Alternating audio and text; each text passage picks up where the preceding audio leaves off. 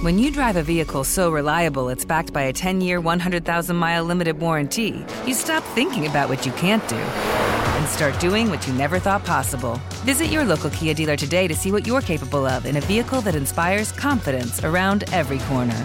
Kia, movement that inspires. Call 800 333 4KIA for details. Always drive safely. Limited inventory available. Warranties include 10 year 100,000 mile powertrain and 5 year 60,000 mile basic. Warranties are limited. See retailer for details. The Big Take from Bloomberg News brings you what's shaping the world's economies with the smartest and best informed business reporters around the world. We cover the stories behind what's moving money and markets and help you understand what's happening, what it means, and why it matters every afternoon. I'm Sarah Holder. I'm Saleha Mohsin. And I'm David Gura. Listen to the big take on the iHeartRadio app, Apple Podcasts, or wherever you get your podcasts. MTV's official Challenge podcast is back for another season. And so are we. I'm Tori Deal. And I'm Anissa Ferreira. The wait is over, guys. All Stars 4 is finally here. And this season takes it to a whole new level. Old school legends, modern power players, and ex lovers are all competing in Cape Town, South Africa for the prize of $300,000. And we're going to be right here along with you fans, covering every episode on the podcast. Listen to MTV's official Challenge podcast on the iHeartRadio app, Apple Podcasts, or wherever you get your podcasts. Countdown with Keith Olbermann is a production of iHeartRadio.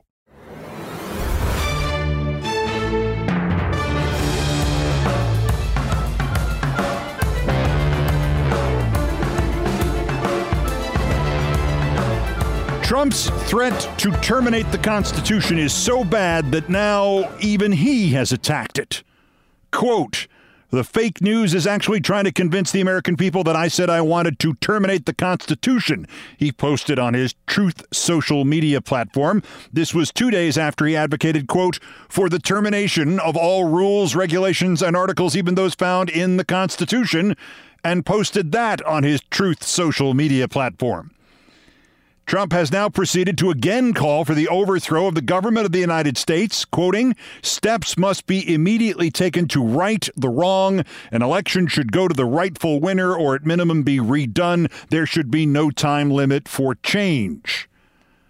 Once again, a guy with a political base and millions of cultists with guns can insist that who is president should be decided not by the Constitution, not by an election, not by the Electoral College, not by the Supreme Court even, but by him and he is still at large rather than being detained under 18 USC chapter 115 section 2385 quote whoever knowingly or willfully advocates abets advises or teaches the duty necessity desirability or propriety of overthrowing or destroying the government of the United States by force or violence shall be fined under this title or imprisoned not more than 20 years or both most relevant yesterday was not Trump's ludicrous denials. Which are you going to believe, me on Truth Social or me on Truth Social? And I never said I wanted to terminate the Constitution. I only said I wanted to terminate articles of the Constitution. Most relevant yesterday was the idea that maybe, just maybe, the idea that they could finish Trump off on this subject if they all stand up to him, or at least that every last Republican is going to be asked about this perfect either or that Trump has created, him or the Constitution, maybe that is just beginning to dawn on them. There are still ninnies and always will be who can actually say what Roger Marshall, the senator from Kansas, who believes 9 11 is pronounced 911, said yesterday, quoting Marshall, I don't know if that's being taken out of context or where it came from, as if it wasn't a direct quote, and then after he said that, he ran away from reporters. On the other hand, Senator Murkowski of Alaska said suggesting the termination of the Constitution is not only a betrayal of our oath of office, it's an affront to our republic. Close, though, no, Senator, it is also a betrayal of our republic. Senator Rounds of North Dakota said anyone who desires to lead our country must commit to protecting the Constitution. They should not threaten to terminate it, which in this era of jellyfish as Republican senators constitutes borderline defiance. swearing to uphold the Constitution, quote, is the principle, the bedrock of our country. I couldn't disagree more, said Senator Thune of South Dakota. But when asked if that disqualified Trump, he would still go no further out there. If you're one of these people who's interested in running this year, this is certainly an opportunity that would create some contrast. Sadly, the far right is willing only to criticize Trump if A, they don't have to mention his name, or B, they can make it look like they're criticizing him on political strategy, not, you know, the whole debate between constitutional government and a dictatorship. The right wing troll Ben Shapiro criticized Trump not because he endorsed a coup and then came back to clarify it and endorsed a new coup but because, quote, it allowed the Democrats and the media to avoid the Twitter files story entirely by redirecting to Trump's spoken authoritarianism. In other words, the fact that there is no Twitter files story indirectly becomes Trump's fault. This is a lie. This is dereliction of duty by any U.S. citizen, even Ben Shapiro. But hell, if it undermines Trump, I will hold my nose and take it. But what is the most useful for again scrambling the creature the New York Post called Trumpty Dumpty not a month ago at the midterms is not the new quotes from Republicans, but the old ones. Aaron Fritschner, the chief of staff to Congressman Don Beyer, and Media Matters for America did the heavy lifting on these, and they were worth the effort. October 18th of this year, Representative Lauren Boebert, quote, the Democrat Party sees the Constitution as a roadblock rather than a roadmap. Uh, no, that's Trump. October 20th, Representative Elise Stefanik, I will always stand up for our Constitution. Don't, don't, don't tell Trump. Undated, Harmeet Dillon, the MAGA trying to become Republican National Committee chair. The Democrats would just tear up the Constitution. No, no, that that that's Trump too. Undated Sean Hannity. Democrats are now ready to shred the Constitution. No, that that that's your boy Trump. Undated Pete Hegseth, Fox News. Democrats want to tear up the Constitution, overturn it, and rewrite it. No, no, Pete, all three of those things, that's also Trump. And from September 17th of this year, Constitution Day, the anniversary of the official adoption of that Constitution, a series of wonderful quotes. Representative John Rose of Tennessee. Every day I push back against those who seek to undermine our Constitution, bend it, or disregard the parts in which they don't agree. No, that's, uh, that's also Trump. Representative Monica de la Cruz of Texas. We have to protect our Constitution at all costs. Without it, we don't have anything. Oh, Monica, MAGA may throw you out for saying that. Representative Byron Donalds of Florida. The left treats the Constitution as an inconvenience in their pursuit of power. No, Byron, that's Trump. Representative Barry Loudermilk of Georgia, the January 5th Congressional Tour Guide. We celebrate one of the most significant documents ever written, the bedrock of our government, the Constitution. Don't tell Trump or those people you took on the tour. Representative Fred Keller of Pennsylvania, our Constitution given to us by our Creator and paid for by our veterans. Uh, no, Fred, Trump is your creator and he paid for it.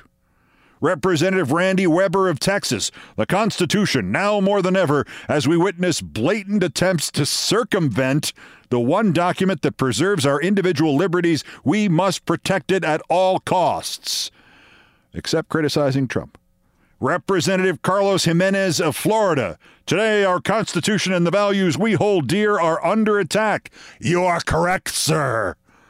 Representative Markwayne Mullin of Oklahoma. When I took my oath of office, I swore to protect and defend our Constitution, and it is a responsibility I do not take lightly.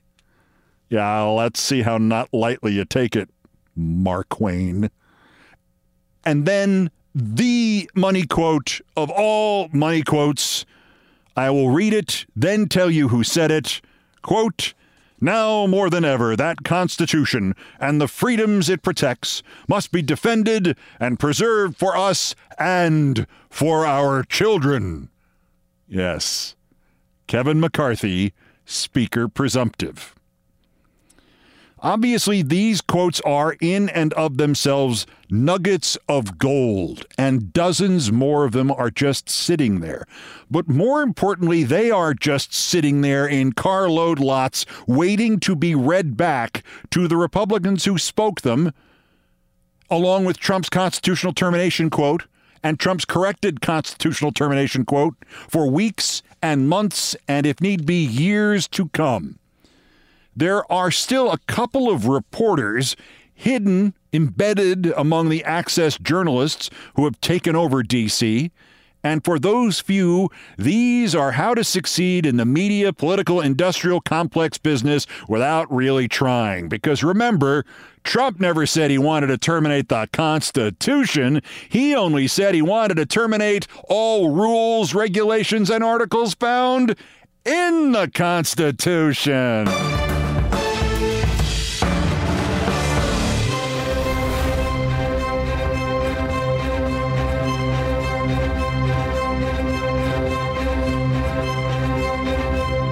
Still ahead, the night before his last candidate was to be judged at the polls by the people of Georgia for Herschel Walker's last rally, Donald Trump phoned it in. No, no, literally. He didn't show up, he just phoned it in. Big free agent signings in baseball, including a guy getting an 11 year contract from the Philadelphia Phillies and a no trade clause.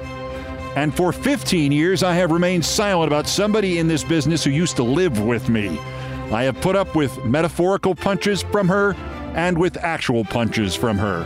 This now has to stop. Things I promised not to tell about Katie Tur ahead. That's next. This is Countdown. MTV's official challenge podcast is back for another season. And guess what? So are we. Just in case you forgot, I'm Tori Deal. I'm a six time finalist and a challenge champion. And I'm Anissa Ferreira, and I've been gracing your screens for the last two decades. I am a veteran challenger and challenge all star. And speaking of all stars, All Stars 4 is finally here. I'm going to be honest, I literally thought this day was never going to come. Well, the challenge gods have answered our prayers, and we're going to be right here along with you fans covering every episode on the podcast. And this season takes it to a whole new level. Old school legends, modern power players, redemption seekers, and ex lovers are all competing in Cape Town, South Africa for the prize of $300,000. Anyone can win, relationships matter, and only one All Star will claim the title of Challenge Champion. Listen to MTV's official Challenge podcast on the iHeartRadio app, Apple Podcasts, or wherever you get your podcasts. The Big Take from Bloomberg News brings you what's shaping the world's economies with the smartest and best informed business reporters around the world. Western nations like the US and Europe. Mexico will likely have its first female president. And then you have China. And help you understand what's happening, what it means, and why it matters. He'll get his yo yos to Europe in time. But the longer this drags on, the more worry he's getting. They knew that they needed to do this as fast as they possibly could to get a drug on the market as fast as they could. I'm David Gura. I'm Sarah Holder. I'm Saleha Mohsin. We cover the stories behind what's moving money and markets. Basically, everyone was expecting, if not a calamity, certainly a recession. But the problem is that that paperwork, as our reporting showed, is fake. As someone who's covering the market, I'm often very worried about an imminent collapse. So I'm thinking about it quite often. Listen to the big take on the iHeartRadio app, Apple Podcasts, or wherever you get your podcasts. I'm Saleha Mohsin, and I've covered economic policy for years and reported on how it impacts people across the United States. In 2016, I saw how voters were leaning towards Trump and how so many Americans felt misunderstood by Washington. So I started the Big Take DC. We dig into how money, politics, and power shape government and the consequences for voters. It's an election year, so there's a lot of focus on the voters that TikTok is reaching. The initial reaction is like, oh, things are looking so resilient. I don't want to be too pessimistic, but I just don't see the political will down in Washington right now to, to change their tune. I think the American electorate has been signaling that it expects a rematch of the 2020 election. These are unprecedented times. With new episodes every Thursday, you can listen to the Big Take DC on the iHeartRadio app, Apple Podcasts, or wherever you get your podcasts. This is Countdown with Keith Olbermann. Still ahead, $441 million on baseball free agents. Yesterday. That's three guys for a total of 14 years. Plus, worse persons, and sorry, I've just had enough. When you turn a vasectomy into a photo op for a newscast, all bets are off. Things I promised not to tell, also ahead. First, in each edition of Countdown, we feature a dog in need. You can help. Every dog has its day. I've had two dogs with desperate, life threatening, devastating heart problems. What do you do? What do you do when they tell you your four month old puppy has an enlarged heart and a hole in his heart, but they can operate to save him, but it'll cost $19,000? Do you give up and say, let him die? That is what is facing little Bentley in Santa Rosa, California. He looks like a pug, big ears, cute as a bug. The family turned to Soft Paws Rescue, and they are doing a fundraiser for him on Cuddly. One of my rescue puppies could be saved with surgery. He was, he's now four and a half. The other, Mishu, could not. No surgery could help him. So stories like this always hit home for me. Bentley on Cuddly, or look for him on my Twitter feeds. I thank you, and Bentley thanks you.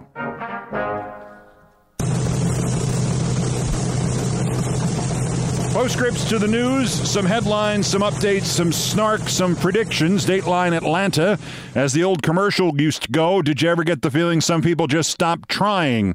The Republicans first insisted everybody should only vote day of, so it'll be raining. Probably lightly, at least to start the last day of voting for the Senate from Georgia today. What did Trump do for his man Herschel Walker?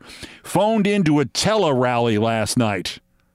Thanks for stopping by. A far right interviewer asked Trump's not too bright spokesperson Liz Harrington for the phone number so supporters could join the tele, tele rally, and Liz Harrington did not know what the phone number was. See you, Hirsch.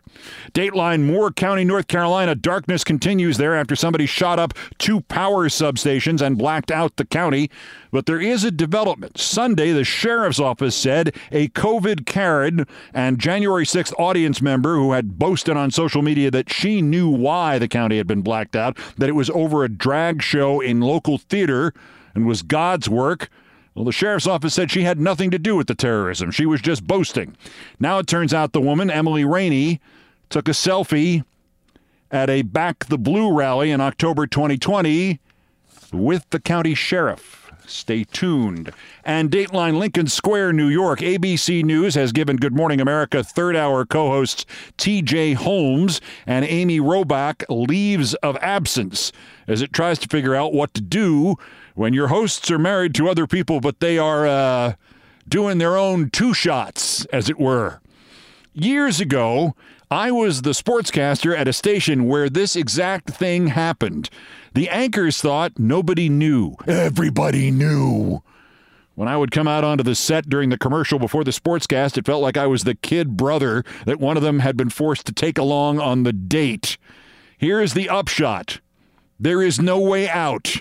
If they break up, they will hate each other. If they don't break up, the divorces will be in the papers every day for months. And worst of all, if they get divorced and they get married to each other, the thrill of cheating will quickly evaporate, and soon their conversations will be like the ones on the newscast stage. This is an actual quote about two weeks after the honeymoon. Yes, I promise, when we get home, I will fix the garbage disposal unit. Later came the claim by one of our other news anchors that the new Mrs. Anchor had tried to run over Mr. Anchor in the parking lot. Advice? Fire them both. Or keep the one you really like and fire the other one. Or move them to different jobs in separate buildings.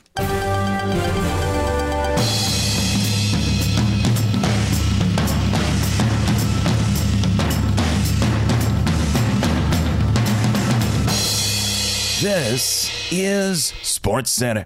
Wait, check that. Not anymore. This is Countdown with Keith Olbermann. In sports, now that last winter's lockout has been forgotten by everybody, baseball owners can resume spending on free agents. The New York Mets, having lost Jacob DeGrom, gave Cy Young Award winner Justin Verlander two years at 43 million a year plus a vesting option for a third year for 35 million. This reunites him with Max Scherzer. They pitched together in Detroit a decade ago. On opening day, Verlander and Scherzer will be a combined 78 years old, so it's Max and Justin and pray for no Rustin.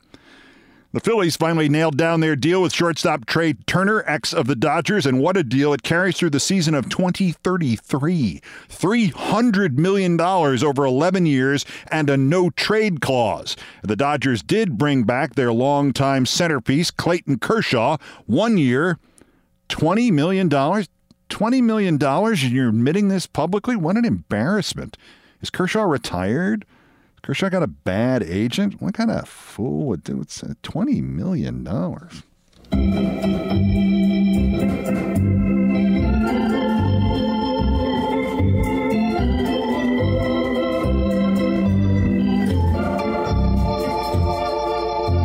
Thank you, Nancy Faust. And the New York Yankees signed general manager Brian Cashman for four years. Seriously? Brian Cashman inherited a dynasty from executives Gene Michael and Bob Watson in 1998. His own Yankees teams have won one World Series in 25 years and have not been back since. I have said it before and I'll say it again. If you want to convince me that Yankees owner Hal Steinbrenner is actually the son of the late, great, perceptive George Steinbrenner, I'm going to need to see a paternity test. And it goes by quickly.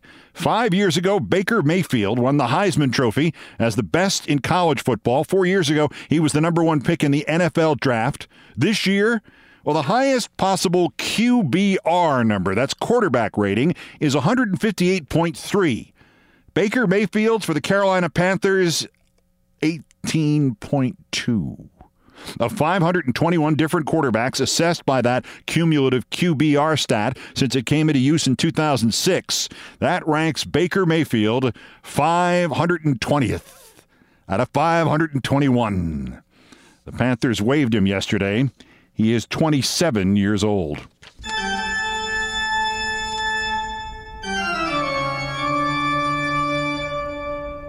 Ahead, I'm sorry. When she went ahead and used a vasectomy as a photo op to promote uh, promote her newscast and her husband's, that's that's when I just snapped. Things I promised not to tell about Katie Tur. Next.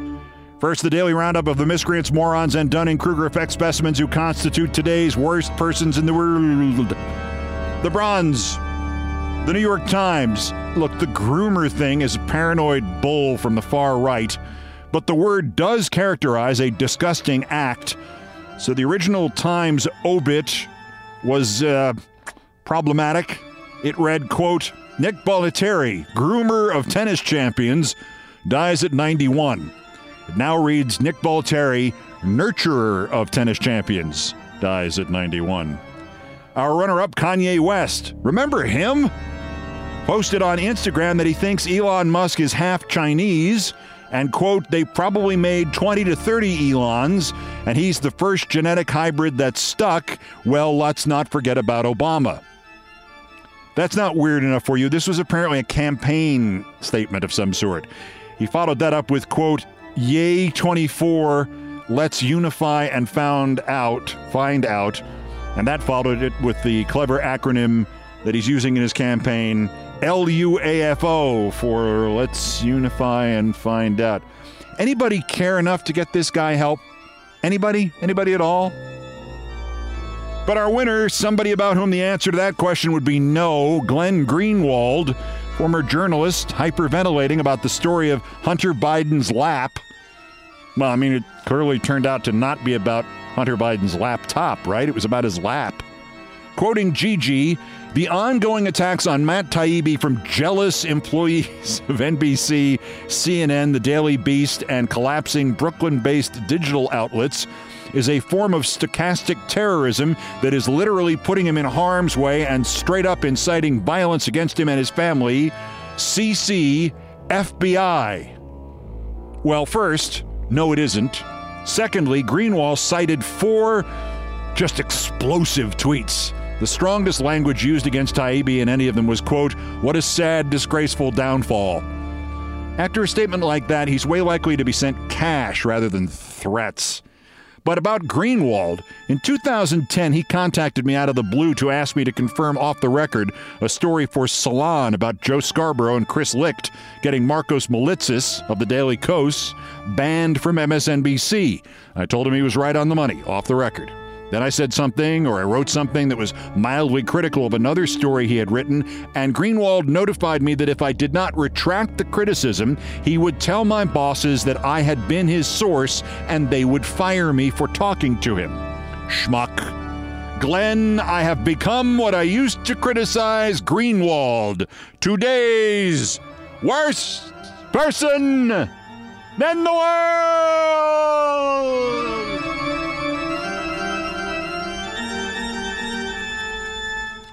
MTV's official Challenge podcast is back for another season. And guess what? So are we. Just in case you forgot, I'm Tori Deal. I'm a six time finalist and a challenge champion. And I'm Anissa Ferreira, and I've been gracing your screens for the last two decades. I am a veteran challenger and challenge all star. And speaking of all stars, All Stars 4 is finally here. I'm going to be honest, I literally thought this day was never going to come. Well, the challenge gods have answered our prayers, and we're going to be right here along with you fans covering every episode on the podcast. And this season takes it to a whole new level. Old school legends, modern power players, redemption seekers, and ex lovers are all competing in Cape Town, South Africa for the prize of $300,000. Anyone can win, relationships matter, and only one All Star will claim the title of Challenge Champion. Listen to MTV's official Challenge podcast on the iHeartRadio app, Apple Podcasts, or wherever you get your podcasts. I'm Saleha Mohsin, and I've covered economic policy for years and reported on how it impacts people across the United States. In 2016, I saw how voters were leaning towards Trump and how so many Americans felt misunderstood by Washington. So I started the Big Take DC. We dig into how money, politics, and power shape government and the consequences for voters. It's an election year, so there's a lot of focus on the voters that TikTok is reaching. The initial reaction is like, oh, things are looking so resilient. I don't want to be too pessimistic, but I just don't see the political will down in Washington right now to, to change their tune. I think the American electorate has been signaling that it expects a rematch of the 2020 election. These are unprecedented times. With new episodes every Thursday, you can listen to the Big Take DC on the iHeartRadio app, Apple Podcasts, or wherever you get your podcasts. The Big Take from Bloomberg News brings you what's shaping the world's economies with the smartest and best informed business reporters around the world. Western nations like the US and Europe. Mexico will likely have its first female president. And then you have China. And help you understand what's happening, what it means, and why it matters. He'll get his yo yos to Europe in time. But the longer this drags on, the more worried he's getting. They knew that they needed to do this as fast as they possibly could to get a drug on the market as fast as they could. I'm David Gura. I'm Sarah Holder. I'm Saleha Mohsin. We cover the stories behind what's moving money and markets. Basically, everyone was expecting, if not a calamity, certainly a recession. But the problem is that that paperwork, as our reporting showed, is fake. As someone who's covering the market, I'm often very worried about an imminent collapse. So I'm thinking about it quite often. Listen to the big take on the iHeartRadio app, Apple Podcasts, or wherever you get your podcasts.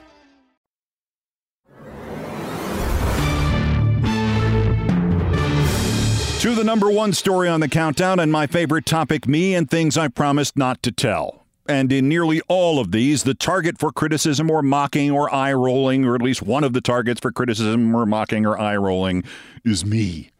Not this time. This is about somebody else who has pretty much been throwing punches at me for 15 years, and I have never responded, not even to defend myself. And that isn't just entirely a metaphor, literally, on one occasion at least, throwing punches at me. So if this seems mean spirited or vengeful, I'll wear it. Bringing this up is obviously painful for me. That's why I have not done it over the course of 15 years, but I've just had enough. And the thing is, what pushed me over the edge yesterday doesn't even have anything to do with me. And oddly, that is what pushed me over the edge because I'm reading in the Daily Beast and I'm reading in Politico, and people are sending me this video of this person and how she talked her husband into getting a vasectomy, and they've gone public with the vasectomy because the two of them are insufferable publicity addicts, and they have turned a vasectomy into a family photo op for their TV shows. And honest to God, I went looking for my name in their vasectomy story, and I was surprised and relieved I wasn't mentioned. And I was surprised because every other piece of publicity this person has generated for herself for at least the last decade, she has wound up somehow simultaneously mentioning me in it while also complaining that anytime anybody talks about her, they mention me for some reason. And this is so unfair to her, and she's the victim here because she's always the victim here. So here is the headline. On January 22nd, 2017, Katie Tur of MSNBC asked me to write her Trump book for her. She was serious, and there are receipts. I'll get back to the book story. But first, since last spring, when her second book came out, I have read story after story that boiled down to one of the headlines I read that was Katie Tur's relationship with Keith Olbermann haunted her. Now, the articles have not been overtly negative, except in a passive aggressive sense. Although, try out that headline on yourself there and see if you like to be described as haunting someone. But she wrote a book claiming that many experiences, somehow including the time she lived with me, hurt and slowed and limited her career. So, all this time, I have remained silent about the nearly three years she and I lived together, and the eight years after that, during which I remained her good and loyal friend. And I have remained silent, even though the day she moved into my place in New York, she expected a New York TV station would hire her with no experience and no audition tape.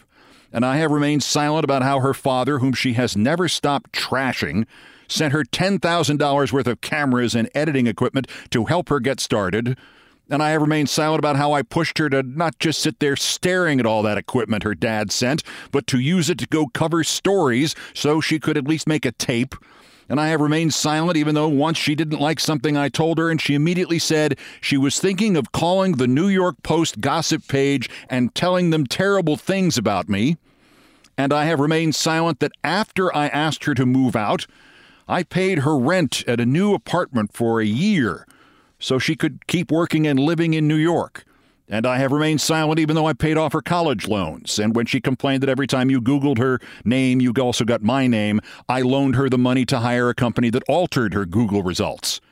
And I have remained silent even though I introduced her to her first agent and to all the people who hired her at News 12 and WPIX and WNBC and NBC News.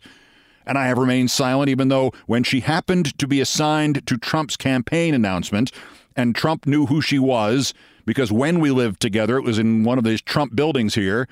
And she got to do the last great actual interview with him. And NBC promptly offered her the chance to be its reporter on his campaign. She called me and said, No, I'm going back to London. I don't like politics. You know that. I was the one who told her she was nuts.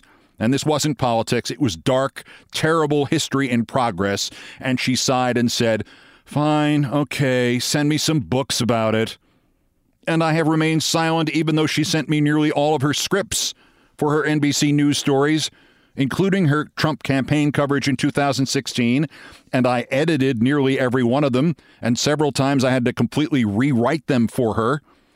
And I have remained silent even though when her father announced he was transitioning, the friend she called up in hysterics was me and I have remained silent even though she twice lied to reporters and editors at the New York Times and the Washington Post, telling them she had asked me on their behalf to do interviews with them about her. And I have remained silent even though she lied to them that I had declined the interviews and I have remained silent even though six days after my emergency appendectomy in 2007, she started punching and slapping me with real intent to do harm because the living room wasn't clean enough in our place. And how exactly do you even try to defend yourself against a woman 125 pounds lighter and a foot shorter than you? So, yesterday I'm reading stories about her husband getting a vasectomy, and I'm sitting there waiting to see how she managed to make this one my fault. When Katie's first book came out, she reduced our entire history to a throwaway anecdote defending Kellyanne Conway. The story described me as somebody she had dated briefly in her 20s. After the book came out, and frankly and calmly, I don't know for certain who wrote her first book. I mean, people who can't write suddenly can find their muse. It's possible she wrote it, and her other books too. But after the first book came out that dismissed three years of our shared life as dating briefly in her 20s, I told her she had been awful to me, and she replied, I'm sorry, you're right, I'm a terrible person, and it is the last thing we ever discussed. I told her I would not communicate with her again, and I have not, nor have I spoken about her publicly. But I do keep wondering about that book. I still have a text from her from 9:14 p.m. on December 11, 2016 after she had signed her contract for her book which became Unbelievable. An ironic title. It reads, "Do you still want to share your Trump doc with me?" Doc here meaning my trove of documents, my hundreds of pages of Trump notes that I had kept for use in my GQ video series. And I joked back, sure, how much? And she joked back $10, $20.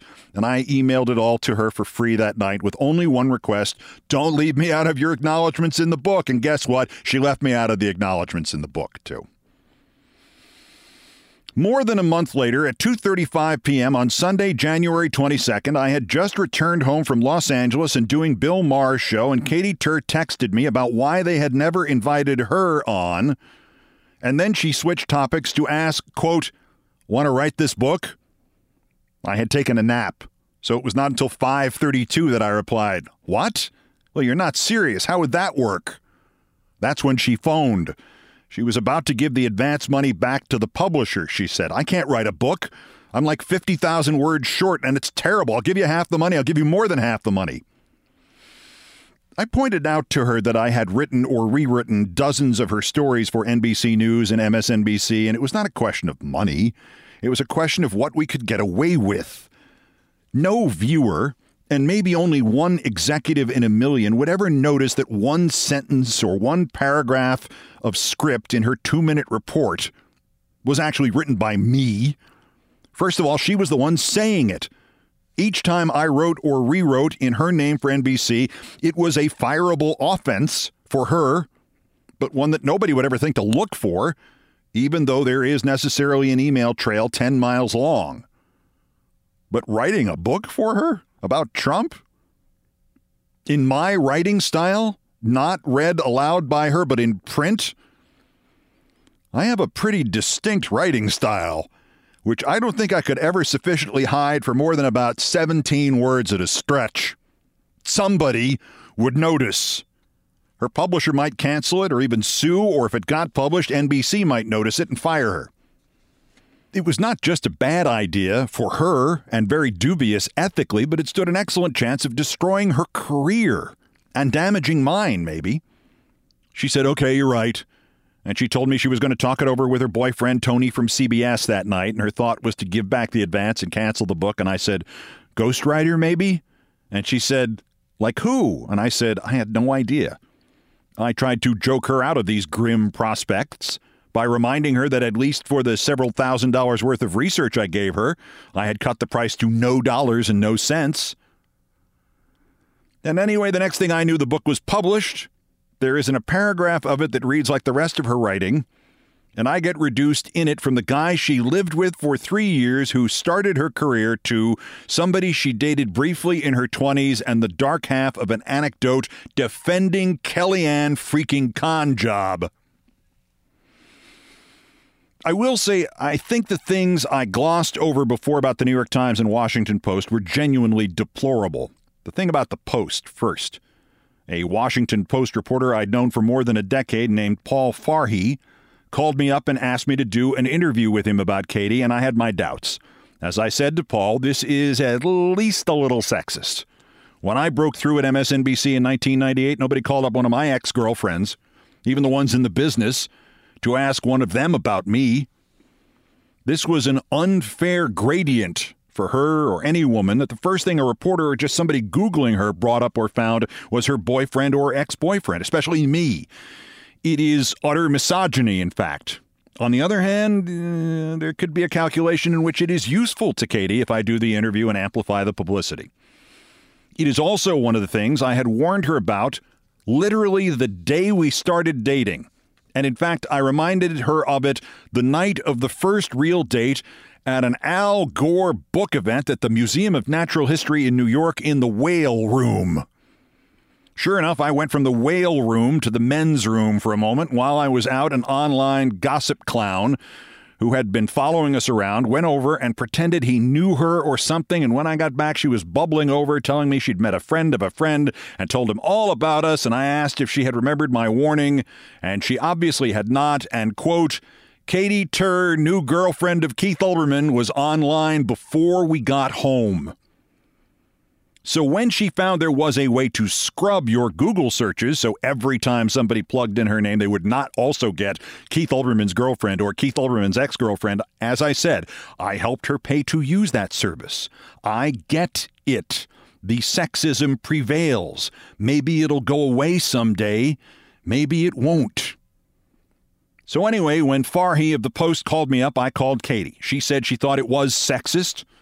And anyway, she wasn't participating with the Post's story on her, and it would really help if I did not do so either. So I declined the interview. And a week later, there in the Washington Post was a big feature on Katie Tur. Because guess what? She did participate with it after all. Complete interview. And worse yet, she told Farhi that she had encouraged me to do the interview with him, so he put it in the paper that I declined to be interviewed, so I looked like an idiot. And another thing, I'm not mad. Please don't put in the newspaper that I got mad. I called her up and I yelled at her, and she apologized, and she promised she would not do anything like that ever again. And she promptly did something even worse. A month or two later, the New York Times article comes out.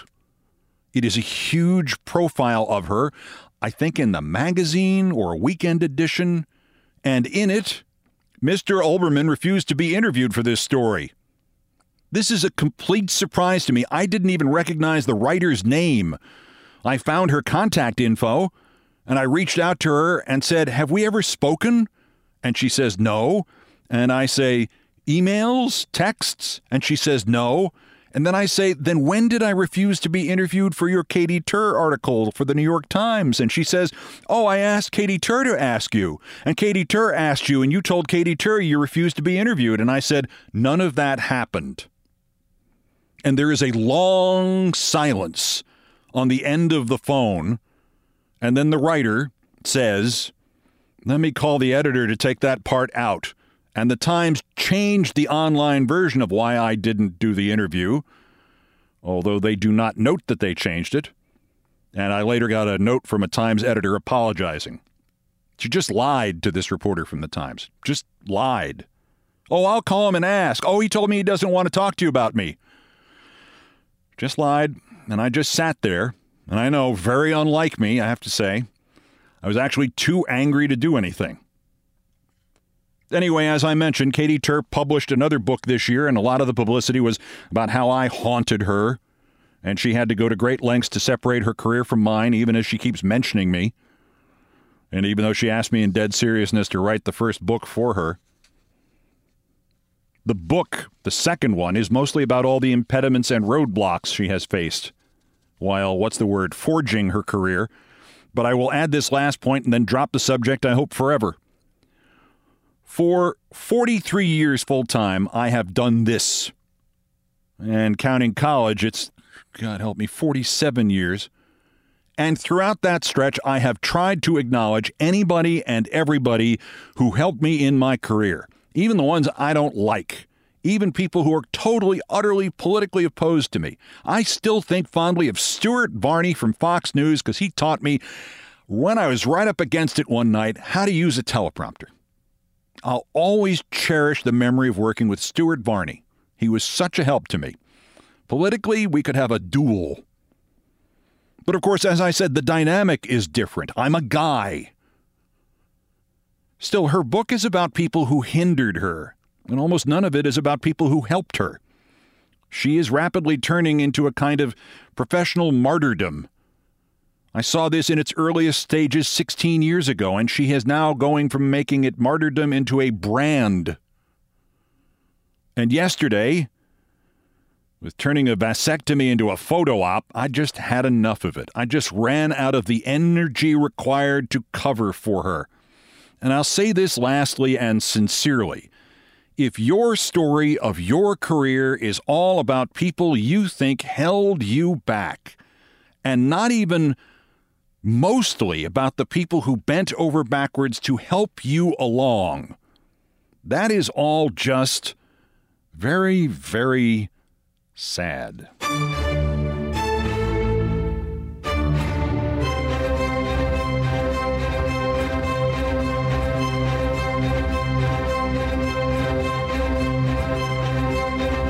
I've done all the damage I can do here. Don't put it in the paper that I was mad. Thanks for listening. If you're not following or subscribed or whatever to this podcast, please do so. If you can stop a passerby on the street and get them to as well, thank you. Here are the credits. Most of the music, including our theme from Beethoven's Ninth, was arranged, produced, and performed by Brian Ray and John Philip Shenale. They are the Countdown musical directors. All orchestration and keyboards by John Philip Shenale. Guitars, bass, and drums by Brian Ray. Produced by TKO Brothers. Other Beethoven selections have been arranged and performed by No Horns Allowed. The sports music is the Olbermann theme from ESPN2, and it was written by Mitch Warren Davis, courtesy of ESPN Inc. Musical comments by Nancy Faust, the best baseball stadium organist ever. Our announcer today was John Dean. Everything else was pretty much my fault. So that's countdown for this, the 700th day since Donald Trump's first attempted coup against the democratically elected government of the United States. And what, the fourth since his second attempted coup? Arrest him now while we still can. There'll be a new edition tomorrow. Until then, I'm Keith Olbermann. Good morning, good afternoon, good night, and good luck.